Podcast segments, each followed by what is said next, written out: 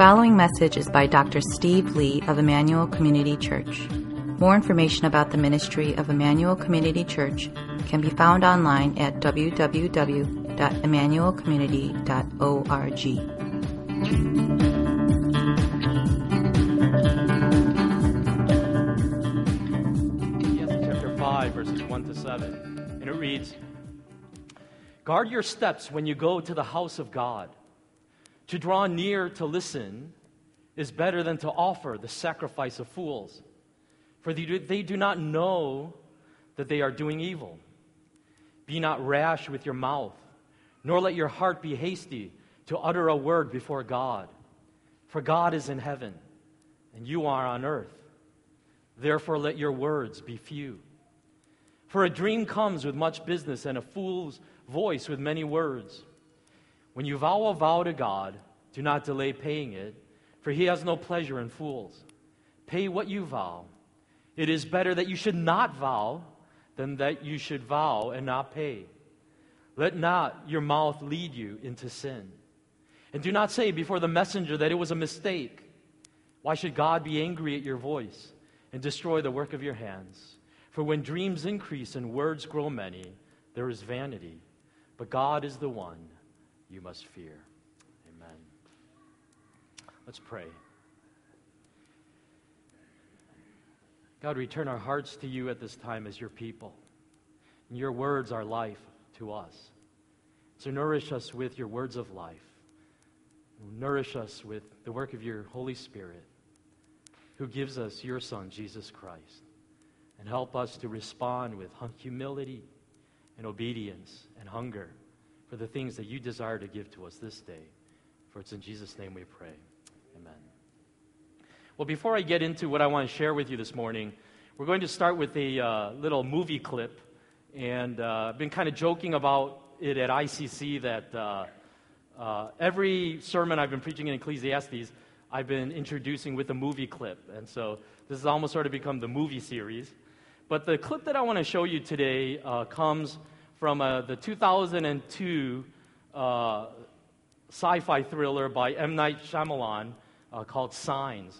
And so let's just go ahead and take a look at it, and then we'll go on from there. On the surface of it, um, Signs seems like just another one of those sci fi dramas about an alien invasion. But it's actually a much deeper story about the search for faith. A priest, he's actually a priest, a priest named Graham, played by Mel Gibson, uh, abandons his calling. And in fact, he even abandons his belief in God after his wife is killed, struck by a car when she's taking a walk after dinner one evening. And for Graham, this accident seems to reveal to him that there is no larger meaning to life, no higher power who is watching over us, orchestrating the events of our lives. In its randomness, Graham comes to view the world as just brutal and cruel. Everything is meaningless. In contrast, his brother Merrill, as well as his son and daughter, are desperate for signs that God is still there, that there is a greater meaning to life. But because their father, their brother Graham, has lost his faith, he has abandoned them in this search for understanding. And he's unable to show them the leadership that they desperately are seeking from him to help them in this search. There's a couple scenes in Graham's bedroom where you can clearly see that there was once hanging a cross on the wall, but since that time, Graham has taken it down. But still remains a faint outline of where the cross was once hanging. And I think Shyamalan used that as a symbol to basically show that Graham's struggle with faith is not so simply over by him walking away from God. And in essence, the rest of the movie plays out his recovery of his faith in light of the events that are unfolding around him. The writer of Ecclesiastes, who calls himself Kohelet in Hebrew, which could probably best be translated as the preacher, is on a quest for signs as well. He's on a journey in search for the meaning of life under what he calls life under the sun. And when the preacher talks about life under the sun, he's not talking about life as it's supposed to be, where good things happen to good people and bad things happen to bad people, and everything happens just as you would expect. When he talks about life under the sun, he's talking about life as we actually experience it, with all of its messiness and contradictions and disappointments. The preacher isn't diplomatic about the problems that he has with the world or with the God that has made it either. He pulls no punches, he calls it just like he sees it. And with brutal honesty, he expresses his struggle to make sense of life under the sun. And yet, woven through it all, we get glimpses of wisdom gained by the preacher as he comes to a deeper understanding of God and his ways. And whether or not you realize it, you and I are on the same quest for signs, aren't we? Aren't we all looking for signs to confirm to us that God is in charge, that everything happens for a greater purpose? And at times, I think we find these signs an answered prayer, an inner confirmation of His presence in your spirit. Circumstances so unusual that it defies the conclusion that it was just coincidence, fate, randomness.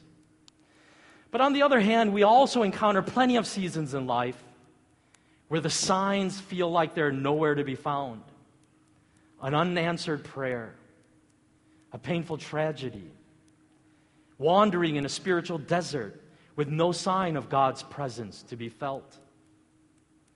I read to you the quote that I'm about to show you at the beginning of our series in Ecclesiastes, penned by C.S. Lewis, the great apologist of the 20th century, within a year of the death of his beloved wife, Joy Davidman. And he writes, when you are happy, so happy that you have no sense of needing Him, so happy that you are tempted to feel His claims upon you as an interruption, if you remember yourself and turn to Him with gratitude and praise, you will be, or so it feels, welcomed with open arms. but go to Him when your need is desperate, when all other help is vain. And what do you find?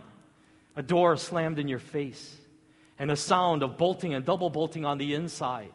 After that, silence. You may as well turn away. The longer you wait, the more emphatic the silence will become. There are no lights in the windows. It might be an empty house. Was it ever inhabited? It seemed so once. And that seeming was as strong as this. What can this mean? Why is he so present, a commander in our times of prosperity, and so very absent to help in times of trouble? This is Lewis in his most honest moments of life. Why did you take my wife from me? Couldn't you have healed her? This is the pain and confusion of life under the sun. In some moments, God feels so near to us, and yet in others, He's nowhere to be found as far as we can tell. And it's in light of this that we turn to our passage this morning in Ecclesiastes chapter 5. The preacher begins with these words Guard your steps when you go to the house of God. To draw near, to listen is better than to offer the sacrifice of fools, for they do not know that they are doing evil. When the preacher says, guard your steps when entering God's house, what he is basically saying is, be careful about the attitude with which you come to God in worship. And I think the implication is this Often, our normal mindset with which we go through an average week is not the appropriate mindset when we enter God's house for worship.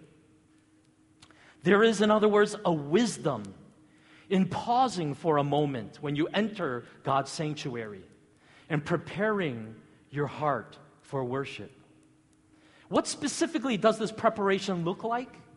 Well, the preacher tells us that when we come to worship, we ought to be in a posture of listening rather than speaking.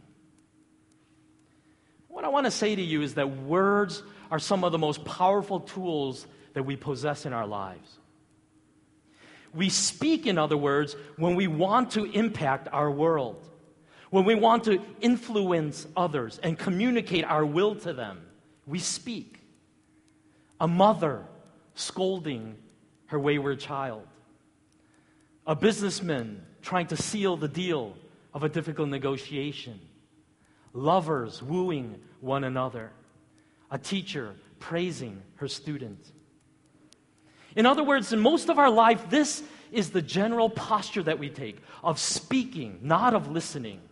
Because we speak to affect the people around us, to get our will, to get the things accomplished that we want to get accomplished. But the primary posture of worship is to listen to what God wants to say to us. What does the preacher mean when he says that we shouldn't offer the sacrifice of fools? Well, I think verse 2 explains it. Be not rash with your mouth, nor let your heart be hasty to utter a word before God. For God is in heaven, and you are on earth. Therefore, let your words be few. In other words, the sacrifice of fools are the careless words that we're likely to speak to God in haste, without deeper reflection or understanding of what we're even saying to Him. They just come out of our mouths without any thought. There's no reflection, no understanding. We just speak them out of habit. This is the sacrifice of fools. The preacher makes this interesting comparison, in fact, when he says, it's sort of like this like when you're really stressed out and busy, your nights tend to get filled with a lot of vivid dreams, right? Doesn't that ever happen to you? When you've got a lot on your mind during the day, you go to bed, and the busyness just carries over into sleep. He says, in the same way, a fool's mouth is filled with way too many words for his own good, right? He's just talking and talking and talking, and it's all garbage that's coming out. Now, just about now, I suspect that you quiet, mousy introverts in this room are probably feeling pretty smug and self righteous. While all you blabbermouth extroverts who talk before you think are squirming in your seats a little. But I don't think that the preacher is talking about some introvert extrovert dynamic here. The truth is that all of us talk more than we listen. I just want to challenge you to think about the way that you relate to other people in conversation. Dietrich Bonhoeffer says this There is a kind of listening with half an ear that presumes already to know what the other person has to say. This impatient, inattentive listening really despises the other person and finally is only waiting to get a chance to speak and thus to get rid of the other. Piercing words, isn't it? It doesn't matter whether you're an introvert or an extrovert. We can all identify with this tendency, can't we? I mean, you're with a group of event, you're with a group of friends, and a friend is sharing about something that happened in her life, and it triggers a similar experience that you had, right? As they're still talking. And now you can't hardly wait to just to get finished and telling their dumb story so that you can tell your even better story, right? I mean, haven't we all been guilty of that at some point? Or you're in an argument with someone like your spouse,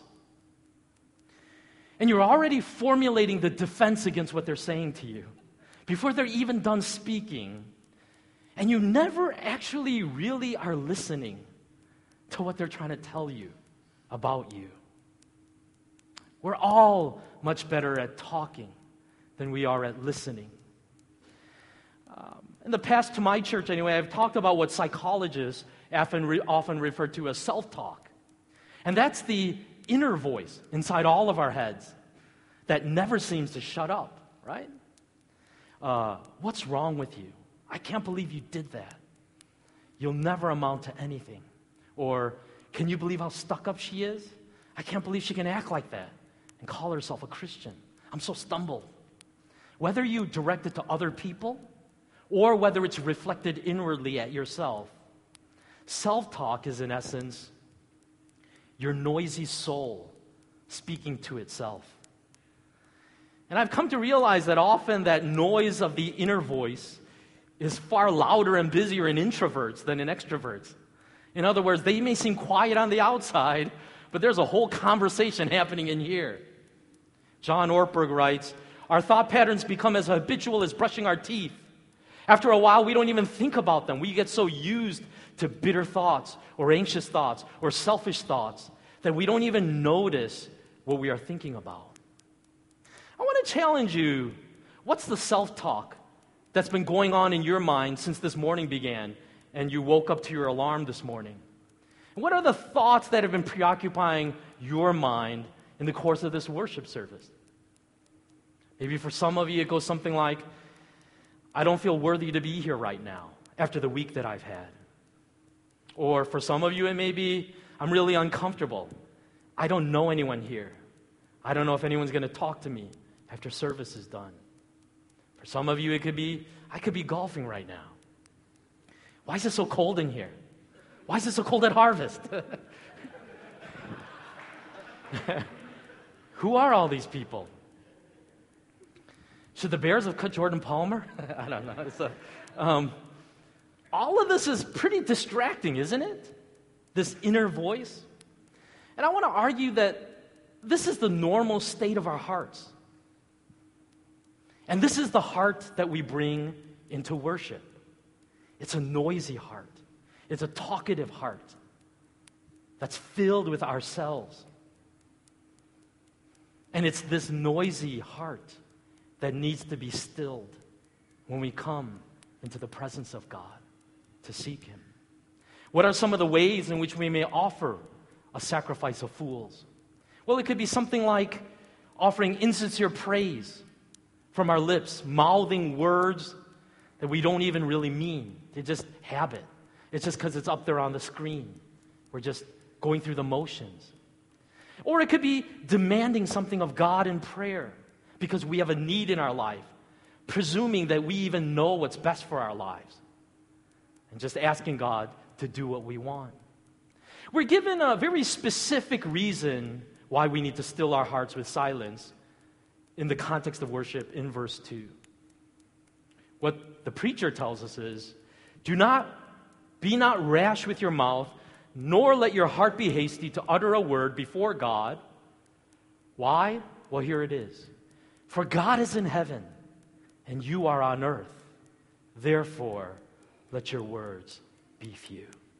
In other words, we need to be quiet and listen because God has a vantage point that is infinitely greater than our own. He sees what we cannot see, He knows what we cannot know. He is infinitely wise while we are unbelievably limited in our wisdom. As the great prophet Isaiah said in Isaiah 55, verses 8 to 9 For my thoughts are not your thoughts, neither are my ways your ways, declares the Lord. Are your ways my ways, declares the Lord. For as the heavens are higher than the earth, so are my ways higher than your ways, and my thoughts than your thoughts. You know, coming with that kind of presumptuous attitude toward God, as if we can tell him how we ought to rule the universe, is like walking into the room, having someone walk into the room while you're watching your favorite television show. And after just watching literally two seconds of the show, the person dismissively declares, Well, that's a dumb show. I mean, how would you feel if someone did that to you? You're, you're an idiot. Do you know anything about the show? How can you possibly make that judgment after two seconds? How can you declare that this is a dumb show? And in essence, though, I think that's what the Bible says about our relationship with God. I think, in essence, this is what we're saying here. There is a legitimate time for asking tough questions and struggling honestly to understand God and His ways. But there is also a time then we must learn how to still our hearts and simply give worship to God, even when we don't have all the answers, even when everything doesn't make sense from our vantage point. In worship, in other words, we humble ourselves, recognizing and accepting our place in His creation. God does not reveal everything to us. He is not obligated to explain everything that He does to our liking. But by faith, we can still trust Him and stand in awe of Him. As the psalmist says in Psalm 131 O Lord, my heart is not lifted up, my eyes are not raised too high. I do not occupy myself with things too great and marvelous for me, but I have calmed and quieted my soul, like a weaned child with its mother. Like a weaned child is my soul within me.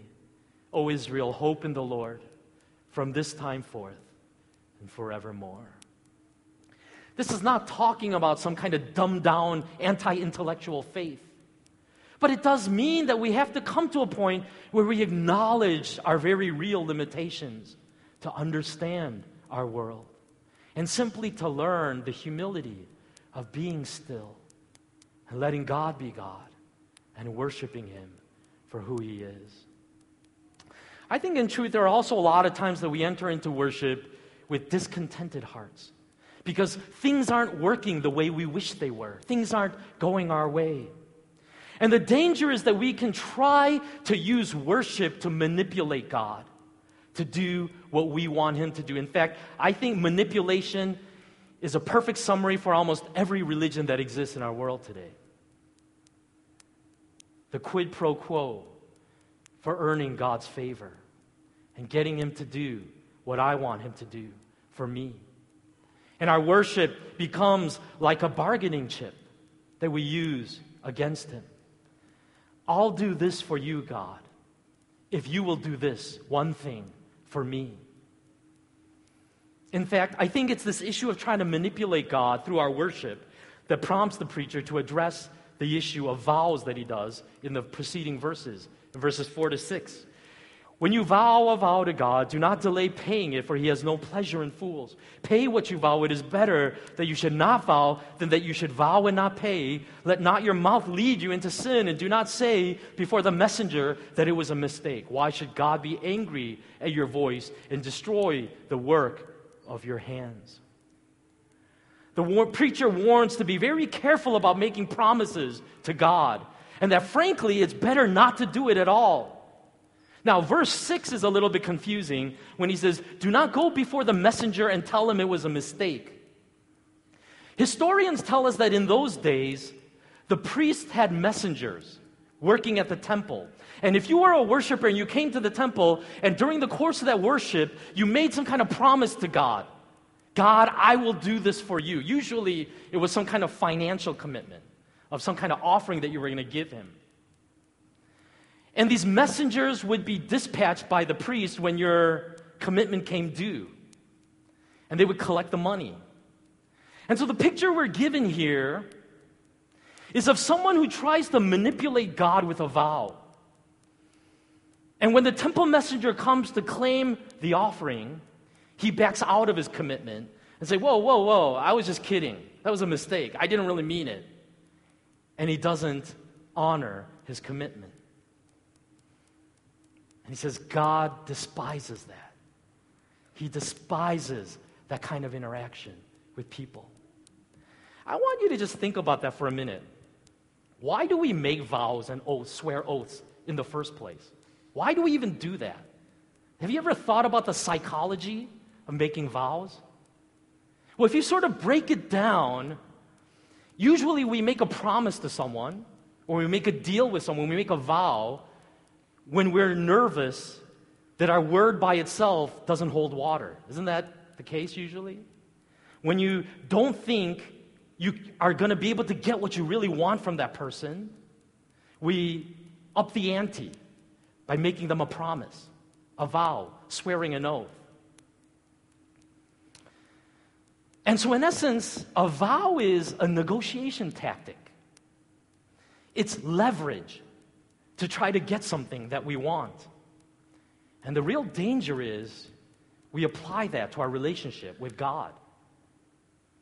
If you'll just forgive me this one last time, I swear, I promise, I vow, I will never commit that sin again. Have you ever prayed a prayer like that? Just forgive me one more time, and I swear to you, God, never, ever again. You see, when you're desperate enough, it's hard to resist the temptation not to try to use your religious devotion and your worship as a negotiation tactic against God.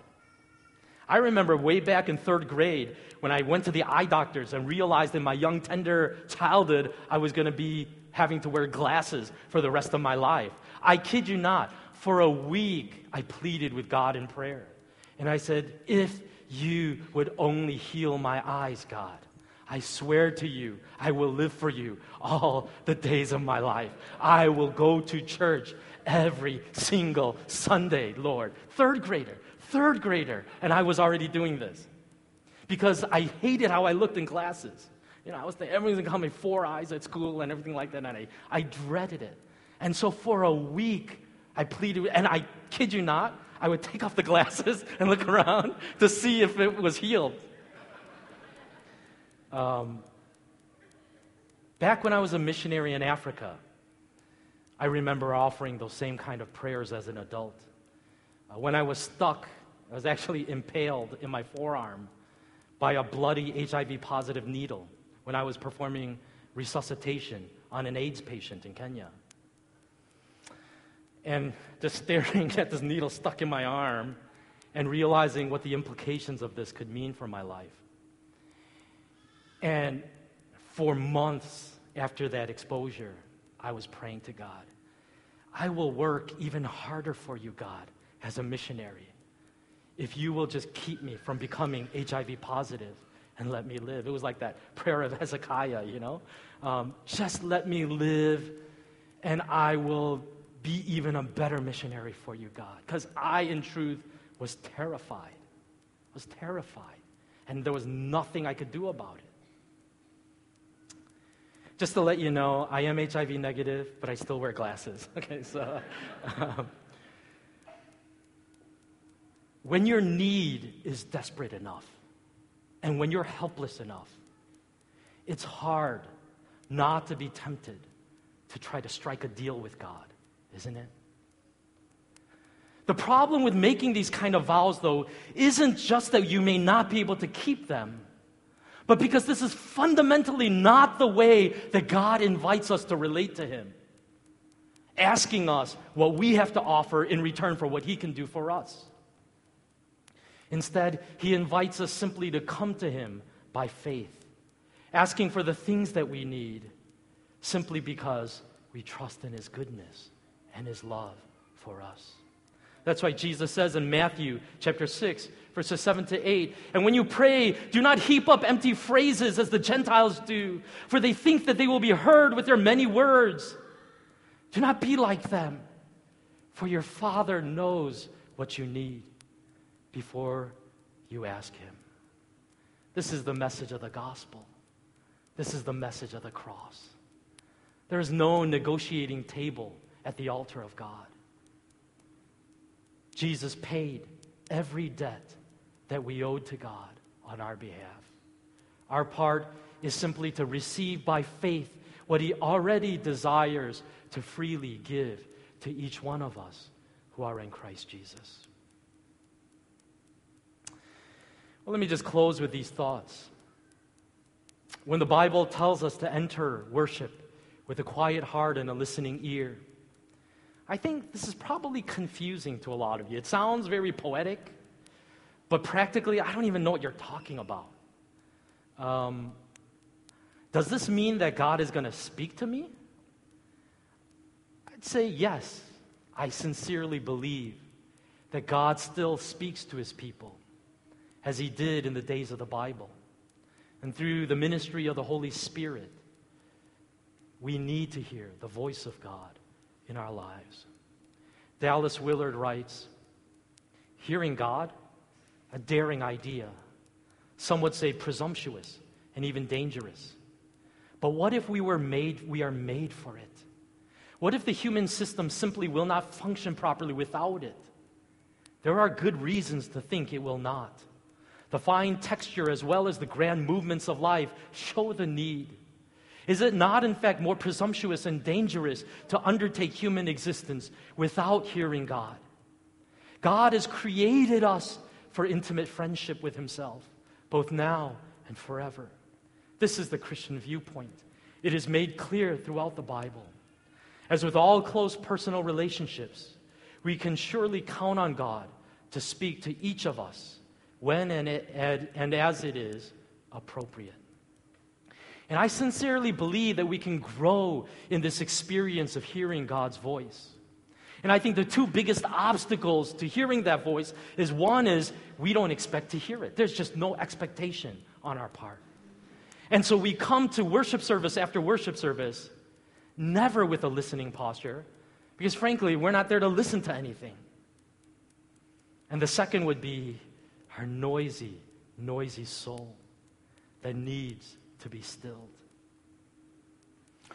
And so I want to challenge you to picture what your life could be, what, what your life could look like, to enter into the sanctuary of God again and again with a still, silent heart, quieting that inner voice, and putting yourself in the humble posture of listening to what God wants to say. I think very likely, and we're probably already expecting, it could be through the sermon through the Word of God that is preached by a pastor. I think that's the most obvious way that we may hear the Word of God, the voice of God. But it could also, I think, happen in the course of singing worship songs or in a moment of prayer. Frankly, it may even be through a conversation with someone during the fellowship time as another brother or sister in Christ speaks into your life.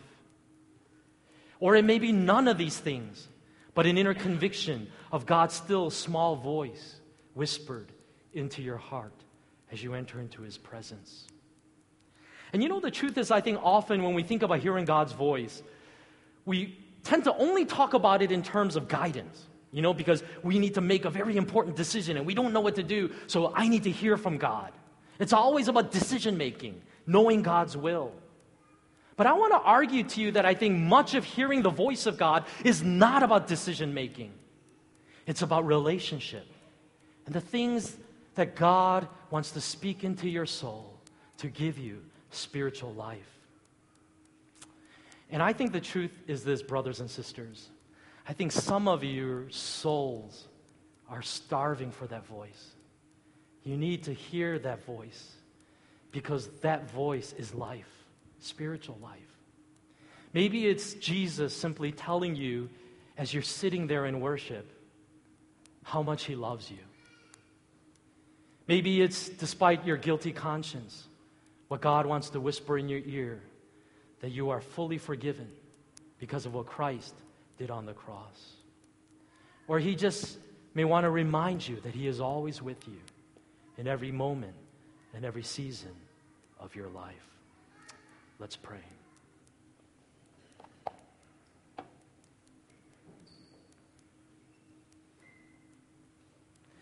As we uh, close out our worship, I do want to invite you to a little time of reflection here. Think about the attitude with which you tend to approach worship. And I want to challenge you that uh, often it's not in a posture of listening, of stillness and quiet.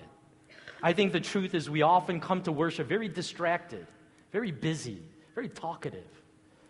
Uh, you're coming to judge, you're coming to scrutinize, you're coming to stand in the place of God and deciding what you like and don't like about what you're seeing. That is not the heart of worship. The heart that God desires when we come to His holy hill, to His sanctuary, to His presence is the humble heart that can be still before the Lord. And honestly, life under the sun is messy, it's filled with disappointments and confusion. And there are proper, legitimate times to maybe even shake your fist at heaven and say, I just don't get it. I don't understand. God is not afraid of our doubts. He is not afraid of our honesty. He's not. But sometimes those seasons of doubt and questioning have to give way to seasons of worship. When he says, You're not going to get all the answers that satisfy your soul. And there are things too mysterious and wonderful for you to understand. But you got to know your place in creation. You have to have the humility to know that I am God and you are not. So be still and know that I am God. And I think the thing that God wants to say to us this morning is there have been some things that I have been desperate to speak to your soul. but you just don't listen. You, you don't even want to hear anything from me. You just come to talk and talk and talk and tell me about your life and tell me about everything you think ought to be done by me and how I'm disappointing you and how I'm failing you. Maybe what God is trying to say is, but could you just be quiet for a few moments and be still, silent? And could you listen and hear the things that I long to fill your soul with? Words of love, words of affirmation, words of comfort, words of encouragement. That though you are going through the storm in your life, and though it may seem like I'm nowhere to be found, I am there. It's not about giving you the right decision to make. It's not about directing your life. It's just about letting you know that I am with you. I weep with you. I long for you. I want to invite you to open your heart like that right now. And would you put yourself in a posture to receive from God the things that He wants to give you through the work of His Holy Spirit?